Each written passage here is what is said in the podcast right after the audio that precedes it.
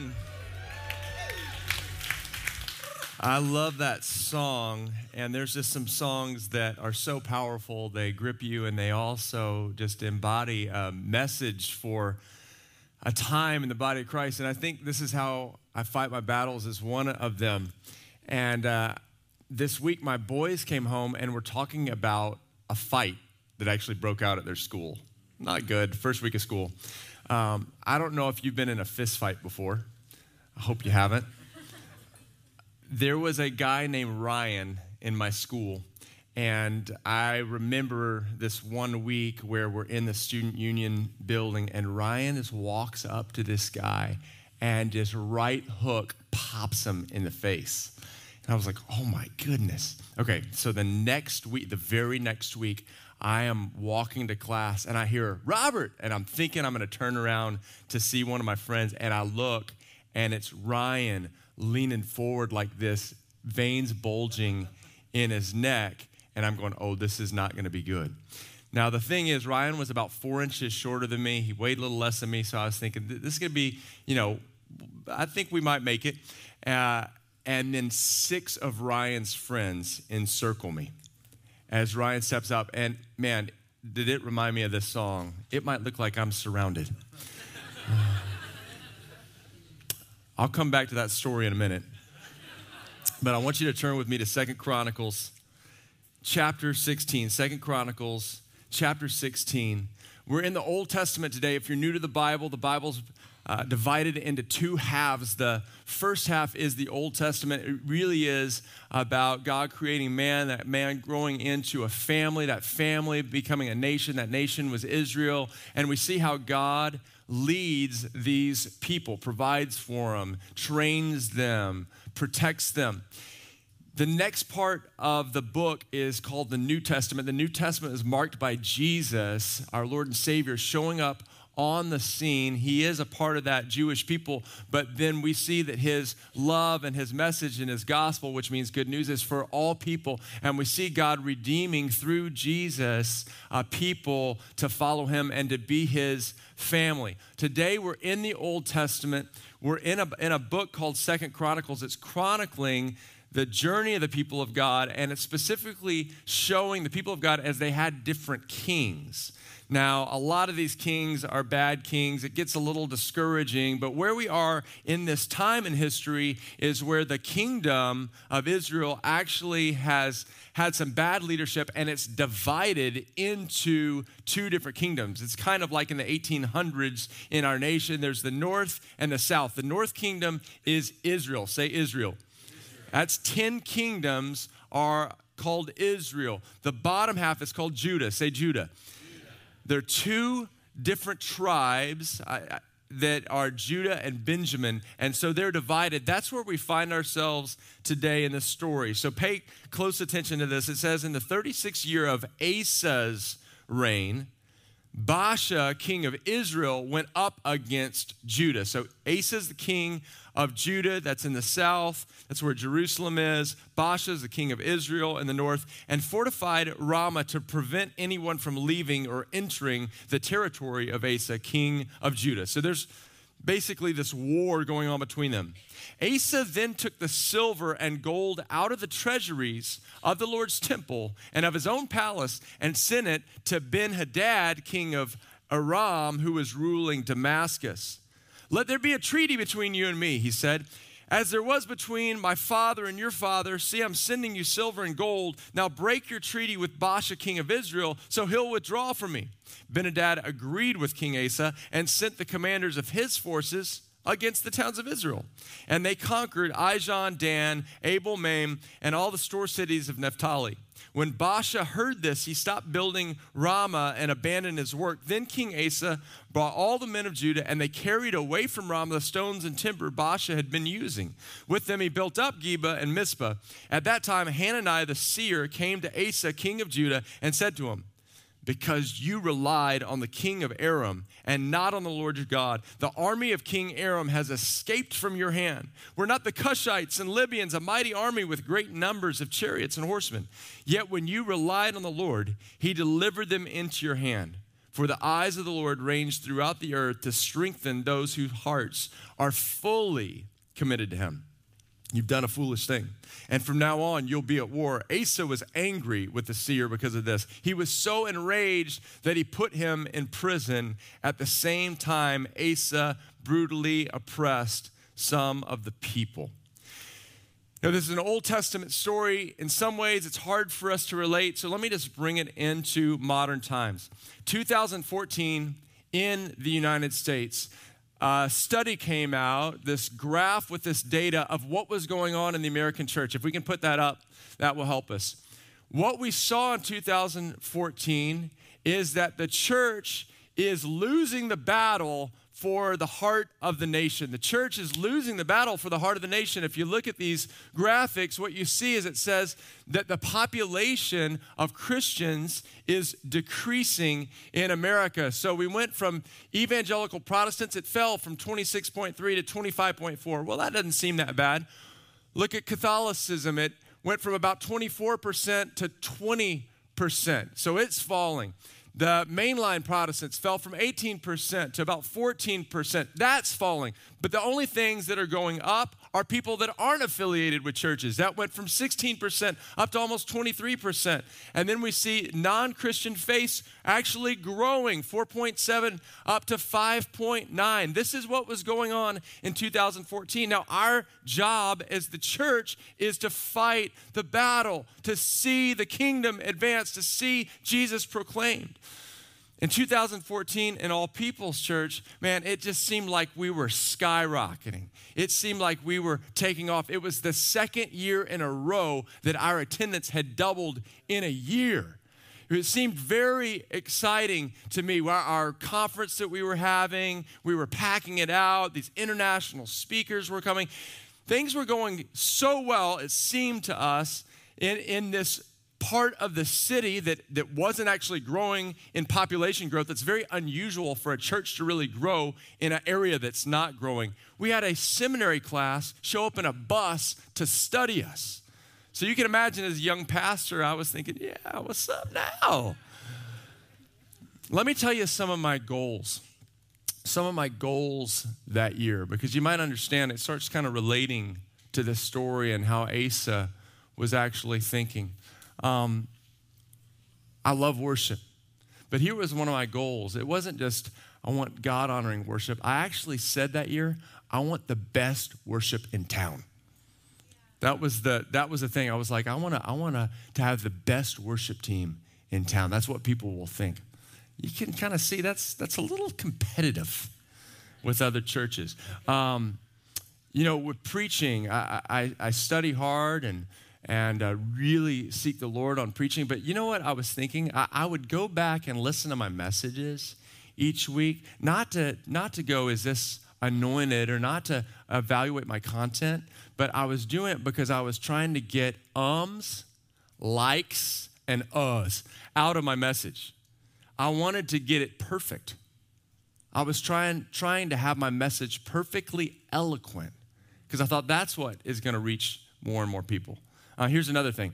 I was coming up with my, my first book that was actually going to be published. That's great, right? It's great to get, get the message out. And it was a great, a great message on the partying God, the God of extravagant love and celebration. But here's what I was set on I was set on having the most popular ministers endorse it. I cared more about how known they were so it would get the, my book to become popular.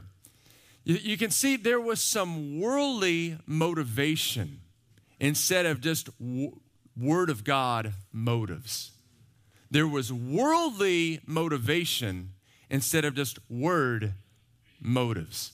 And that's what we see in this story as we pick it up. Let's just break it down line by line very quickly. It says this in the 36th year of Asa's reign, Baasha, king of Israel, went up against Judah and fortified Ramah to prevent anyone from leaving or entering the territory of Asa, king of Judah. Okay, so they were surrounded. This they were going to fight a battle, but they were surrounded. So what do you do when you're about to fight a battle when you are surrounded? What are you going to do? What, what, what's going to be the way you fight your battle. This is a lot like the, the Civil War when two parts of the nations were, were coming against each other. This is, this is really what it looked like. But so what's the what are the leaders going to do? It says Asa then took the silver and gold out of the treasuries of the Lord's temple and of his own palace and sent it to Ben Hadad, king of Aram, who was ruling in Damascus. Let there be a treaty between me and you. So, what does he do when he's got to fight a battle? He takes from what God has given them and partners with the king of Damascus. Let me say it this way He makes a worldly alliance. To fight his battle, he makes a worldly alliance. Let me just take it into your world. Many of you today are fighting battles. You're fighting a battle in your workplace, right? It's a hard place. Maybe you're being persecuted. Maybe you're not getting the raise you deserve. Maybe you don't like your job. And the question is, are you going to fight in the world's ways? Are you going to go make an alliance? Hey, if I just if I just talk bad about my other coworkers, maybe then I'll get the promotion. Right? Or maybe you're having a financial problem and you're like, you know what? I don't have enough money. Maybe if I just don't pay my taxes, or maybe if I cut some corners here, or maybe if I do this thing, yeah, it's a little shady, but maybe that's how I can then have enough money. Maybe I won't give to God this month because I don't have enough for that, but, but maybe I can just do something in the world's eyes, and, and maybe that's how I'll get forward. You're, you're struggling in your in your marriage, and you're thinking, you know, well, maybe I, maybe I'll just I'm, I'm a little maybe I'll just kind of enjoy talking to someone else and just have that kind of emotional emotional fill up because my spouse really isn't doing it for me, or maybe I'm just going to lash out in anger, and we start partnering with the world. So Asa he starts going, you know, I, am having a fight, but here's a strong worldly leader and, and maybe I can work with him. Maybe you're not married yet and you want to be so much, and you're like, you know what? Maybe if I just dress a, a, a little more, um, maybe attractively, maybe I just show a little more skin. Maybe if I just, maybe if I just talk a little more drawing to people. Are, are we partnering with the world to fight our battles? So that's what that's what Asa does. He makes a partnership with the king of Damascus. And he sends his silver and his gold. And, and here's the crazy thing it says this Ben Hadad agreed with King Asa and sent the commanders of forces against the towns of Israel. So Asa does that. He, he partners with the world. And guess what? Look at this. It says they conquered Ijon, Dan, Abel Maim, and all the store cities of Naphtali. Then Baasha heard this, and he stopped building Ramah and abandoned his work. Guys, he partners with the world, and guess what happens? It works. Wait, you're, you're like, wait, we're in church. No, you, you do things God's way, and that works. You partner with the world, and you get destroyed. Wait, wait the, uh, Robert, I thought this was like Disneyland for Christians in here this morning every every Bible story, it always just makes sense. No, can I just tell you that sometimes when you partner with the world, at first it works. Like it, at first it worked. So he he sends the money, makes a treaty, and the king all of a sudden turns and attacks the other guy. And so he was like, "Hey, that was a smart decision.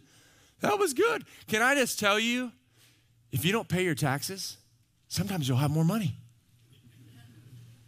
Right? Uh, if you criticize someone in your workplace, sometimes they'll get in trouble and you might get the promotion. Can I tell you, students, if you cheat in school, sometimes you'll get a better grade, right? Sometimes it works. If you, if you, uh, uh, just try to be all um, sensual and drawing something. Sometimes you'll get the guy or you'll get the girl. Can I just tell you, partner with the world, and sometimes it works. Oftentimes it works, and and that is oftentimes the problem for us. I, I remember um, well, look at this. It says King Asa, Asa brought all the men of Judah, and they carried away from Ramah the stones and timber, timber Baasha had been using. So there were all these siege ramps built against him, and now it looks like, man, this really worked. Like we actually turned out more rich. They, they not only stopped attacking us, now we're more rich. It, this actually totally worked. I remember uh, when I was a young minister, I went to, uh, so I'm from Generation X. Any Generation X in here? awesome. We made it. Like there's six of us that are still in church. That's awesome. Um, our, our generation didn't do too well. And that, here's the reason why. We had something called the postmodern church. There was all this stuff about deconstructing the church. We're mad at the church. We don't like the church. Church needs to be deconstructed. I went to a postmodern conference back in the beginning of ministry, and I'm sitting there with one of these guys. I actually knew this uh, this this pastor a little bit, and he starts talking about, well, the problem with the church is the church is too removed from the world. And so we need to mix in with the world. And the way we're going to do that is we're going to just start showing movies in church and just listening to all the secular music. And so he starts talking about this awful rated R movie that, was, that barely could be rated R. It was all based on sexual relationships. And he's talking about how he watched that, and we should be able to get godly things out of anything we watch, and how his life was impacted by this movie. If I said the title, you would blush. And he's preaching this to a bunch of pastors, and I'm like, oh my goodness. Do you know what happened? His church grew. And you know what? A whole group of pastors started doing this, and their churches grew and they started writing books and their books were selling. Can I just tell you, when you partner with the world, sometimes it works. And I'm I'm looking at this going, oh my goodness. And then you start going like, well, gosh, I mean, is this what we should be doing? Is this now watch this. I love this next part.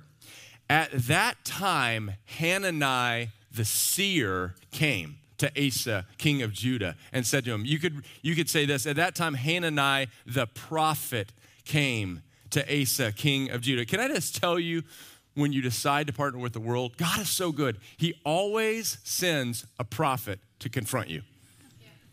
For some of you today, I might be that prophet. Okay, here's the problem with prophets is they're weird. They are the, the, the, seers, I mean, the people that see in the spirit, the people that get those prophetic words, they're often weird. And so a lot of times we want to discount them. A lot of times we write them off. We're like, dude, I can't relate to you at all. Plus, it'd be great if you took a shower. Also, you speak in such weird language.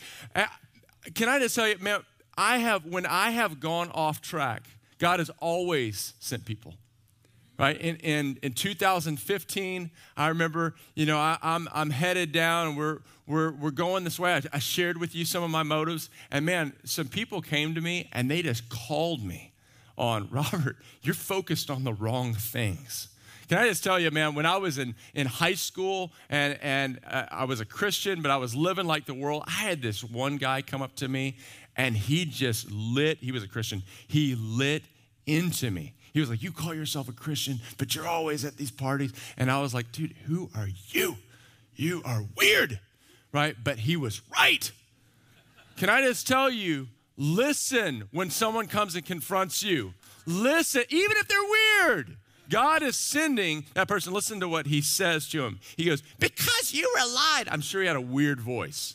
Okay? Prophets have weird, they're weird. Because you relied on the king of Aram and not on the Lord your God, the army of the king of Aram has escaped from your hand. Were not the Cushites and Libyans a mighty army with great numbers of chariots and horsemen? Yet when you relied on the Lord, he delivered them into your hand. This is, this is what he's saying. He's saying, Don't you know the history of the people of God? Don't you know? Guys, this is why we got to be in the Bible. This is why you got to live in this word because you get into a fight and, and, and, you have this pressure. Maybe it's financial pressure. Maybe it's a job pressure. Maybe it's, it's a, a sickness pressure. Maybe it's pressure in your marriage, pressure in your family. And, and we just immediately want to partner with the world. We just immediately, if I'm just stronger, if I just come and I, I hit back, if I just had more money, if I was just more impressive, and, and, and the prophet Hananiah is saying, Don't you remember? That God, when you depended on God, you totally defeated much bigger armies. That's what God's saying to us today.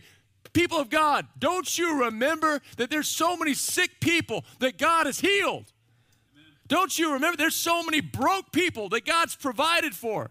Don't you remember from scripture that there's so many broken relationships that God has restored?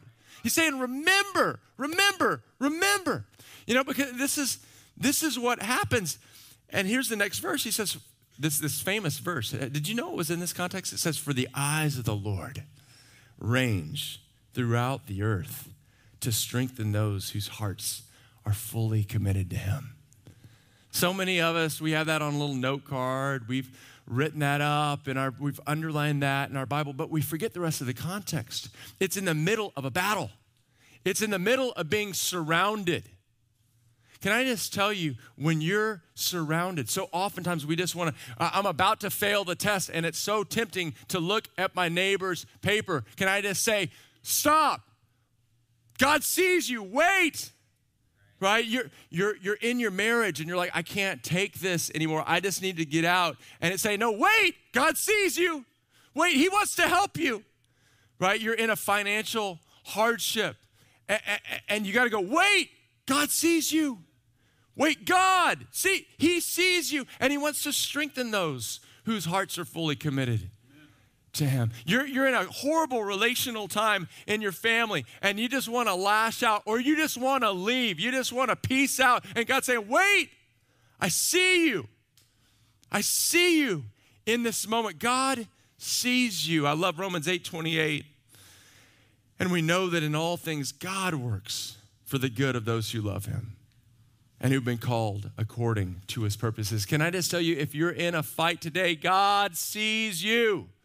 And if you'll trust in Him, He's to work it out for good. He's to work for your good. It might not be exactly how you wanted it, but I promise you it's actually better for you if you let God wait on God. The prophet says, You've done a foolish thing. And from now on, you'll be at war. Can I just tell you, when you decide to partner with the world,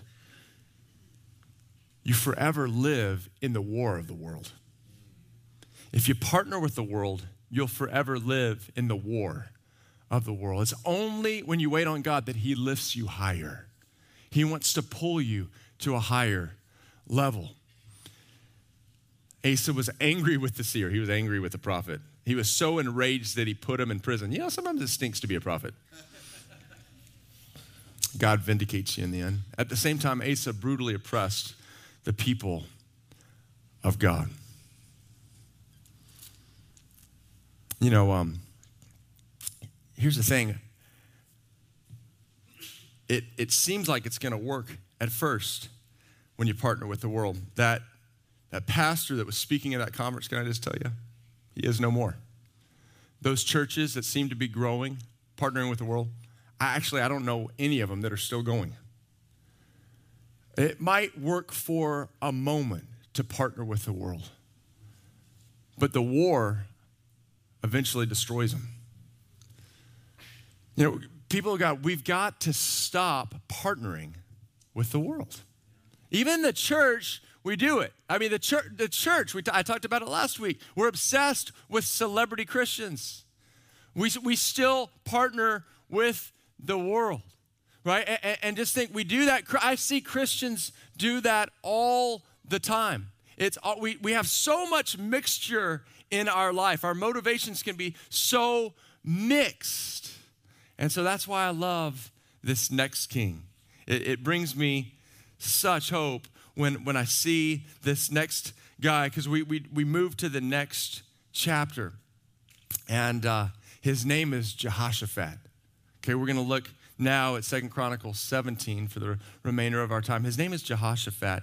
And uh, I really love Jehoshaphat because as a kid, I played in a play and I was Jehoshaphat. And they called me Fat, Fat Jehoshaphat.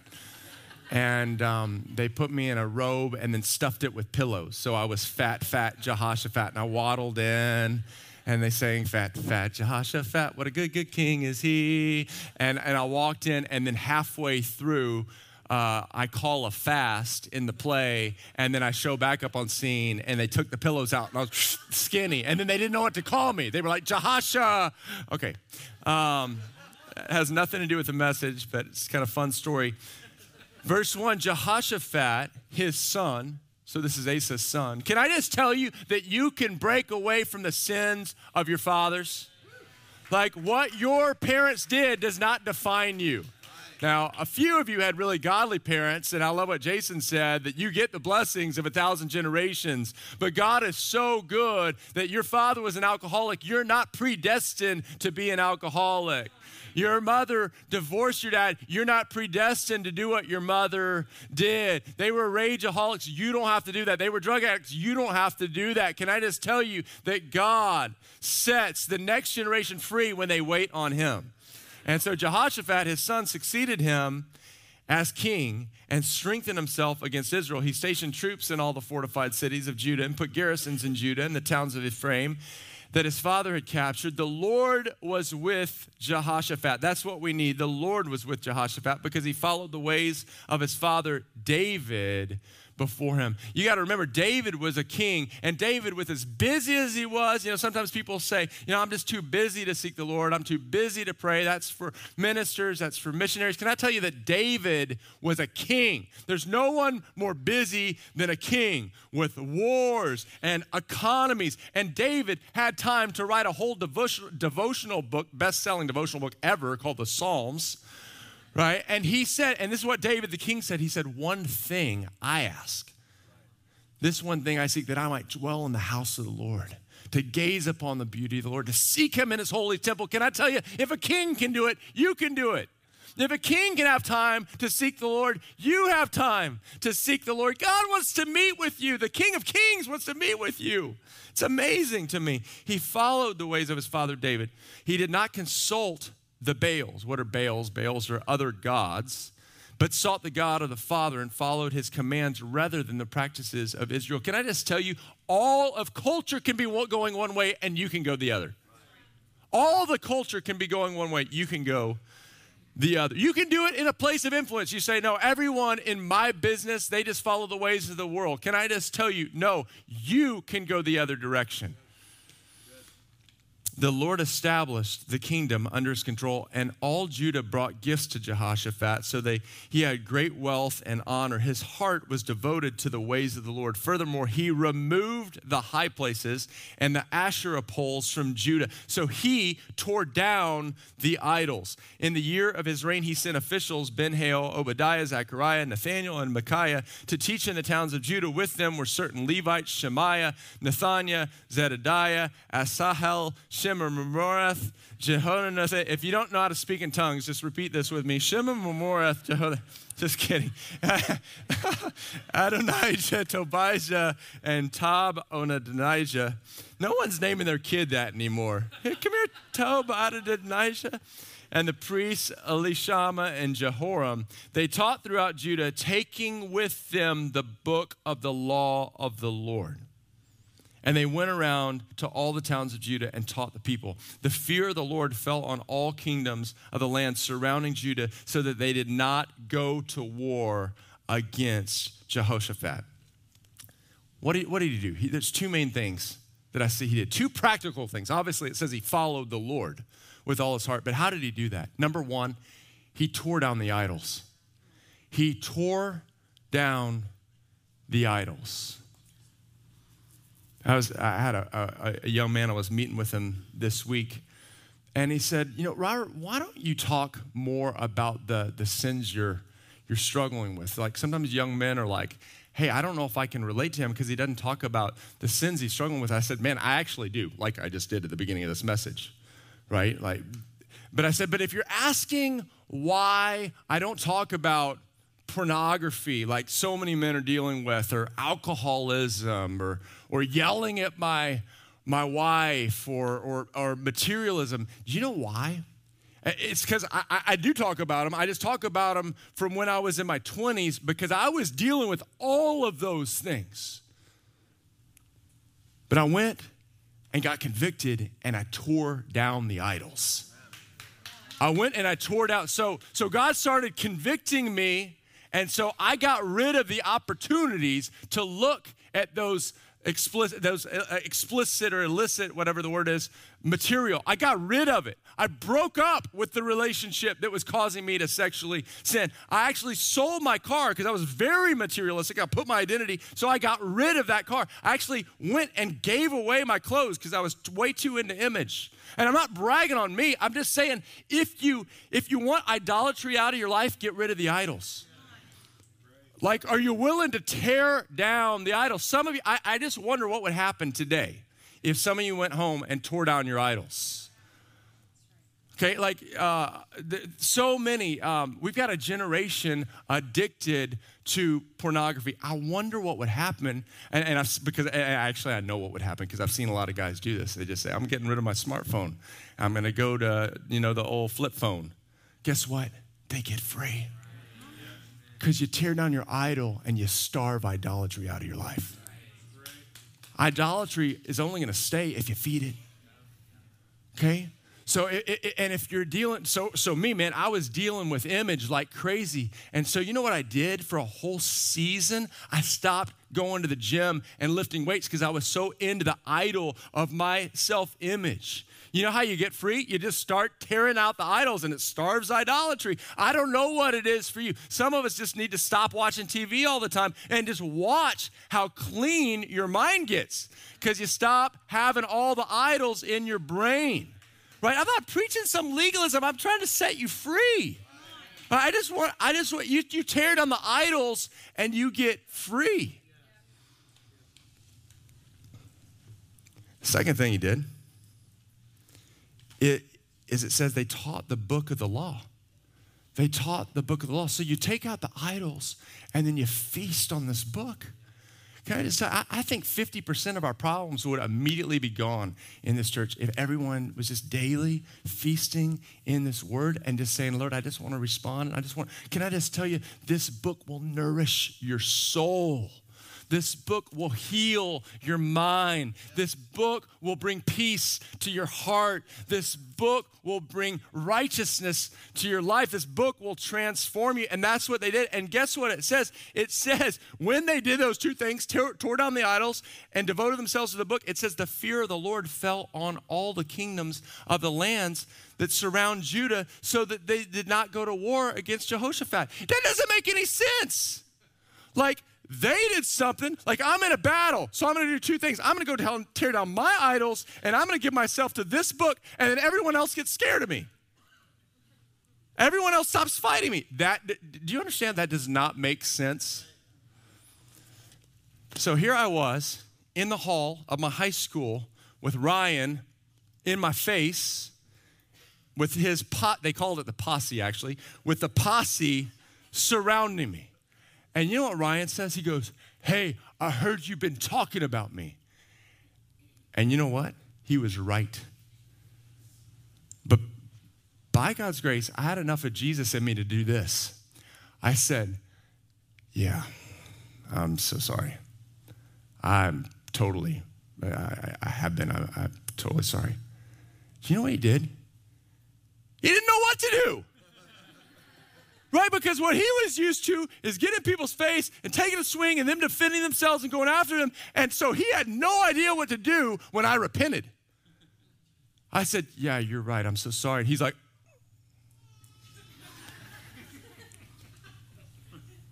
Can I just tell you that when you repent, you take away the enemy's stronghold on your life?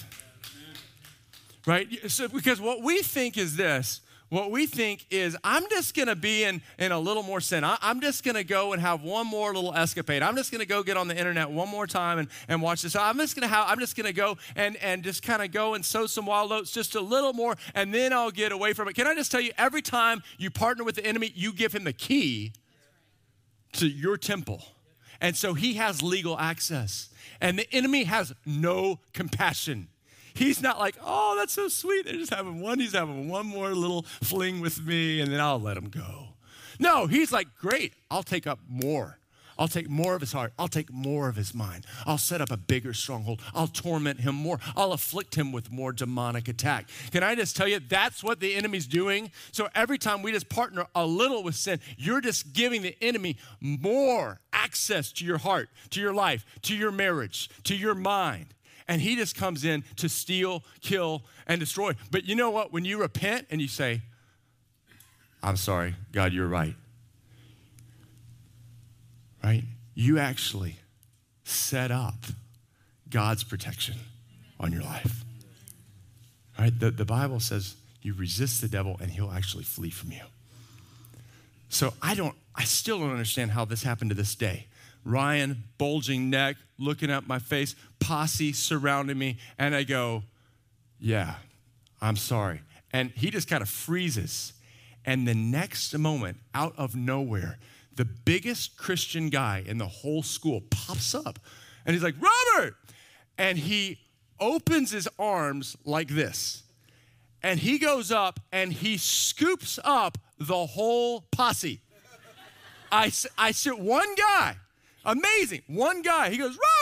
And he goes, hey guys, and goes like this and moves them all.